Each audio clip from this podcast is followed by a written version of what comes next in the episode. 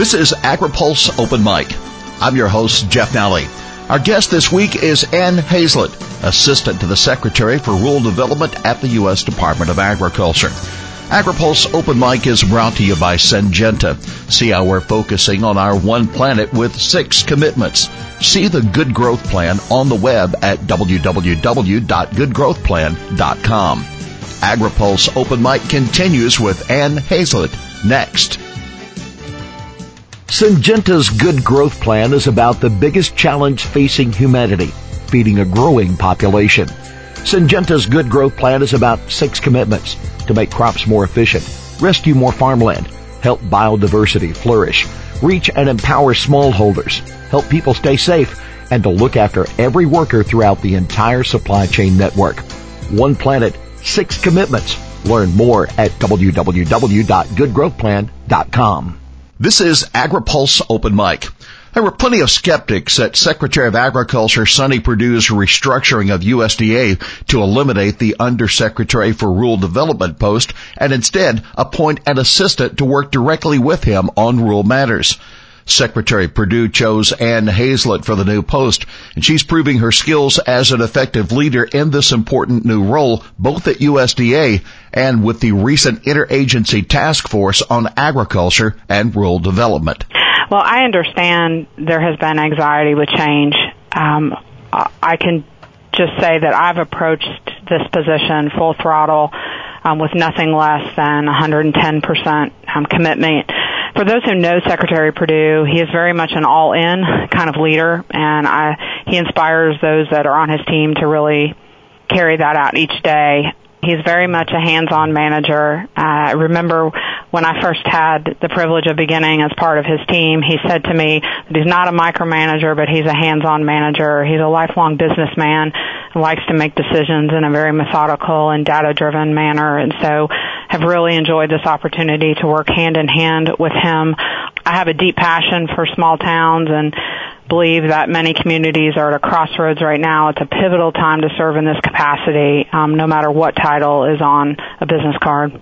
As I recall from the secretaries he was speaking before the agriculture committees and testimony was that he asked just watch for a year and see if you're not pleased with what's going on. Some would argue, and I think he would even in that statement, that rural development is actually getting more attention now in this new system than it would have before. I think one thing that has been an absolute upshot for rural development is to have an immediate leader. I've been able to dive right in and get to work right away, uh, not waiting for a confirmation process to play out. We have communities that are very much in need. We have communities also that are facing new opportunities and they need resources that can come alongside them to maximize on a, on a vision for a brighter future. Almost no sooner than the secretary was sworn in to lead the Department of Agriculture, the president appointed him uh, to chair the task force on rural prosperity. What was the universe of gathering data and what was your role in that, Anne? Well, the the president's effort, uh, the creating this interagency task force on ag and rural prosperity, was an opportunity to bring together a wide swath of federal departments and agencies across the government. I believe we had 22 different agencies at the table, all with resources for rural. And my role in assisting the secretary in carrying out his leadership capacity was to chair a work group that was focused on quality of life the the focus on rural prosperity really identified four different key uh, contributing factors to rural prosperity: quality of life, workforce development, innovation, and economic development. We ended up identifying a fifth um, throughout the course of our work, which is uh, broadband connection or e-connectivity, as we have developed the term. And there were work groups that were built around each of those four different issues. This was on a fast track, six months of work. Do you think the report was exhaustive enough to give a picture? And do you think those involved that your conclusions are valid data for really what's going on in rural America? I believe that the report serves uh, an immediate function in giving the federal government um, opportunities to focus and take uh, take action, but there's also a broader purpose and benefit to this report that I have since gotten to see since I have been out on the road since the recommendations have been put out.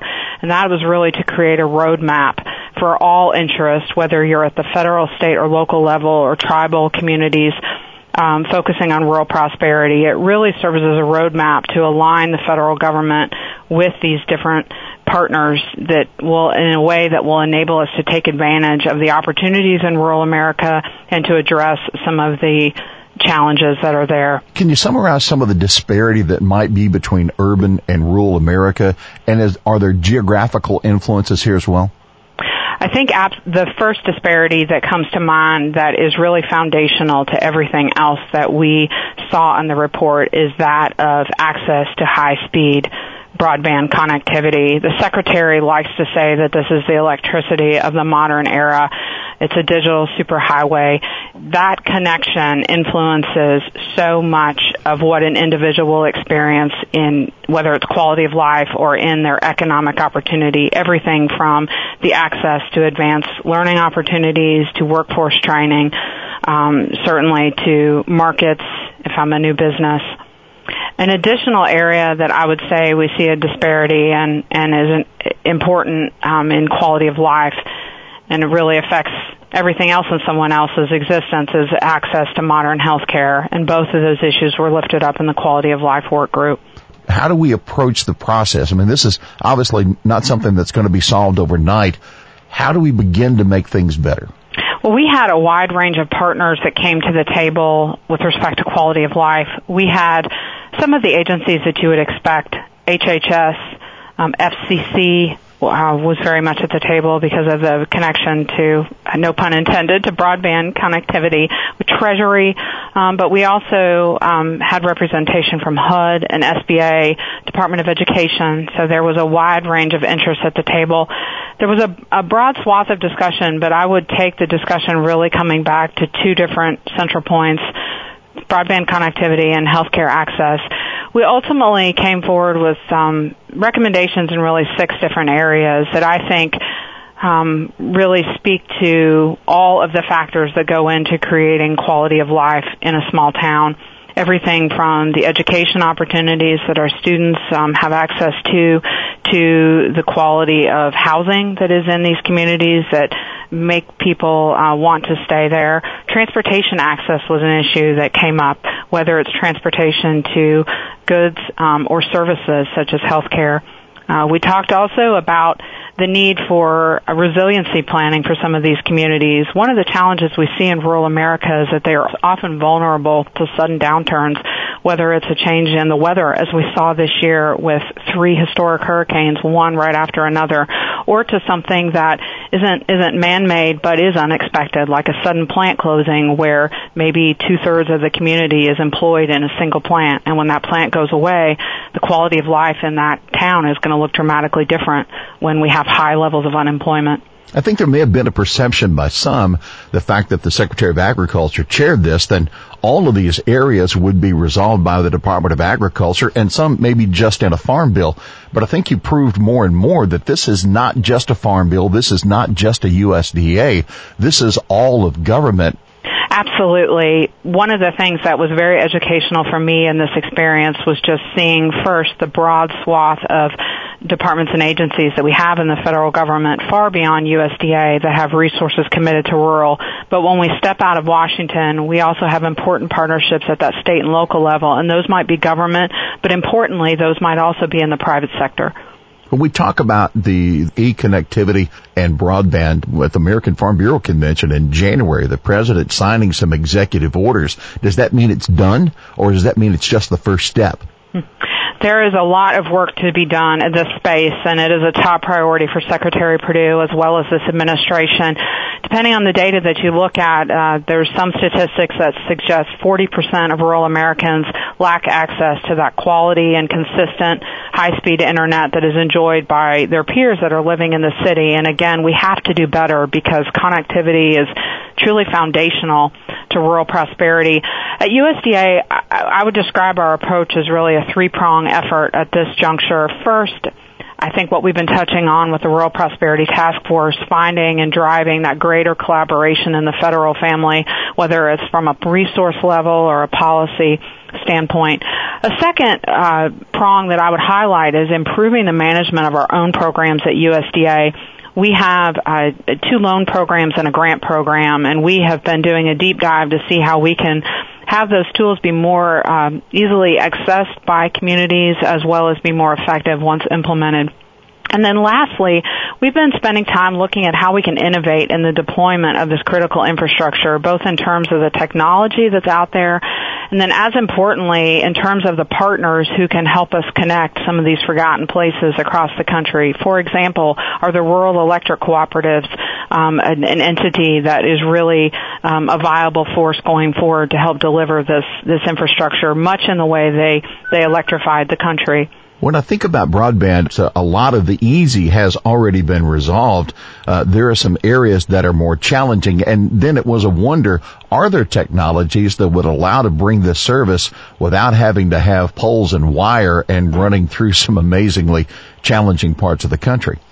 Absolutely. I have now had the opportunity to travel to 21 states and from those travels have been able to see firsthand just how dramatically different the geography can be in some of these places that need to be connected. And so to your point, uh, poles and wires will not be the solution for every community. And so I think the challenge for us as policymakers that are responsible for stewarding resources that go across 50 states, all could have very different needs, is to make sure that we are not approaching this in a one-size-fits-all manner that's going to leave certain communities still without access. What about the relationship of public-private partnership? Is that a viable option for some of these? Yeah, that, that goes to this notion of innovation and how we deploy this critical infrastructure. I think the Secretary is very interested in obviously looking at the existing partnership models that are there, best practices, and seeing how we can do more of that, but also looking at maybe some of the new partners that have not been brought to the table, but the need for this infrastructure has reached a point we now have so much that is depending on it, whether it's your banking or it's your healthcare access or it's your kids' homework online. How do we bring new people to the table to truly solve this challenge? Tax reform has already been accomplished by the Congress and signed by the President. Are there additional areas, another layer of this that would help in economic development? Absolutely. You saw last week that President Trump unveiled his proposal for investment in modern infrastructure package to be considered by Congress. Um, this was certainly broader than rural America, but the proposal would include a substantial investment in rural communities, 25% of the proposed funding. Again, all because we see robust modern infrastructure as a necessity, not an amenity for rural prosperity. Whether it's the opportunities you know, that can only be realized with transportation to keep the goods that we produce in rural America, whether they are the commodities that are grown in a field or the widgets that are produced in a factory. We need the transportation to move those commodities out of rural America and into the markets for which they have been produced. Uh, or if it's connectivity, which again is that foundation for quality of life. We also think that many challenges of rural communities, you know, can become more manageable with infrastructure, which then connects them to the to the rest of the country and the world. We've seen plants and industry uh, looking for areas to expand to the country, and and one of the things they always look for is the available workforce and and the quality of the workforce that is available. What did you identify in these areas, and how do we make rural areas uh, more appeasing for where industry could grow? We saw a number of things with respect to workforce. Um, first, we believe that it's critically important to the future of a community. You know, to grow and prosper, every community is going to need jobs, both for the residents that live there and then for the employers that are either currently there or we hope will come. We need them to have access to qualified individuals to fill the needs that they have. Uh, when we looked at the workforce, I think we first recognized that many rural areas areas are more economically diverse than they were in the past. Um, so, are we training a workforce up that can meet those needs? Uh, there was discussion about doing a data-driven analysis of employee skills and jobs requirements to make sure that curricula and training programs that are being offered best really serve the employer's productivity goals that are there. Uh, we also talked about how many of those skills are developed um, much earlier in an individual's life, not just when they're an adult and they're ready for for work. So, how far back in that educational system are we going? Are we doing career mapping starting back in the grade school level and seeing again what are the needs for the current employer and the employer of the future, and then how are we preparing our workforce to meet those needs? This process of evolution, and is it just a farm bill? Is it just this Congress? How long is this road and, and who are the hands who come to the table to address the issues that have been identified? I think that the type of issues that we have raised in the Prosperity Task Force report are much longer than the duration of a farm bill or of this Congress or quite frankly of this administration. Um, many of these issues that have been identified are not new. I think what is new about the Prosperity Task Force is that has them all um, in a in an identifiable place and it's easy. I know I've now done two prosperity roundtables, one in Wisconsin, one in North Dakota, out in the the in the communities since this task force recommendation report was released. And you can quickly see how whether you're working with state or local leaders um, they too identify with many of the themes that have been raised. I think it important as we as leaders go forward to implementing solutions to around these challenges is to recognize who are we bringing alongside us in these conversations are we bringing along that next generation who we want to stay in these communities and are we inviting them to the table to be part of the of the of a solution it's one thing for an administration to embrace this, but you really need buy-in from Congress and you need buy-in from both sides of the aisle. Have you been received? Absolutely. We've had an opportunity to begin a dialogue about the about the report, particularly and the recommendations in it, particularly because the authorizing side of Congress with respect to the the ag and rural interests have certainly been turning their attention to the farm bill and looking for some of the things that we have learned through these recommendations as uh, perhaps Um, insight that they would take into account as they look either at changes to existing programs or look at creating new tools to assist communities. What happens if this Congress and congressional leaders to come and if administrations after this fail to recognize the findings of this report?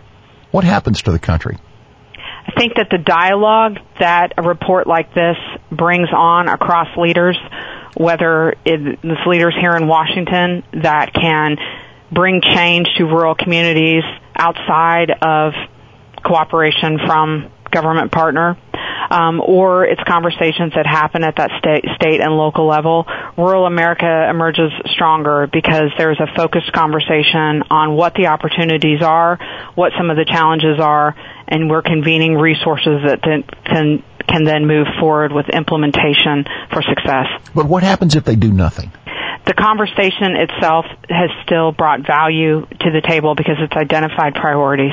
Anne Hazlett, we want to thank you very much for taking time from your busy schedule to spend with us here on Open Mic. And it is Open Mic and you have an open forum. Well, thank you for the opportunity to be here today. I just want to share what an exciting time it is to serve in this role at Rural Development. Um, Secretary Perdue is a businessman first, and he's a man of action, and he's put, been pushing each of us on his team daily with that charge.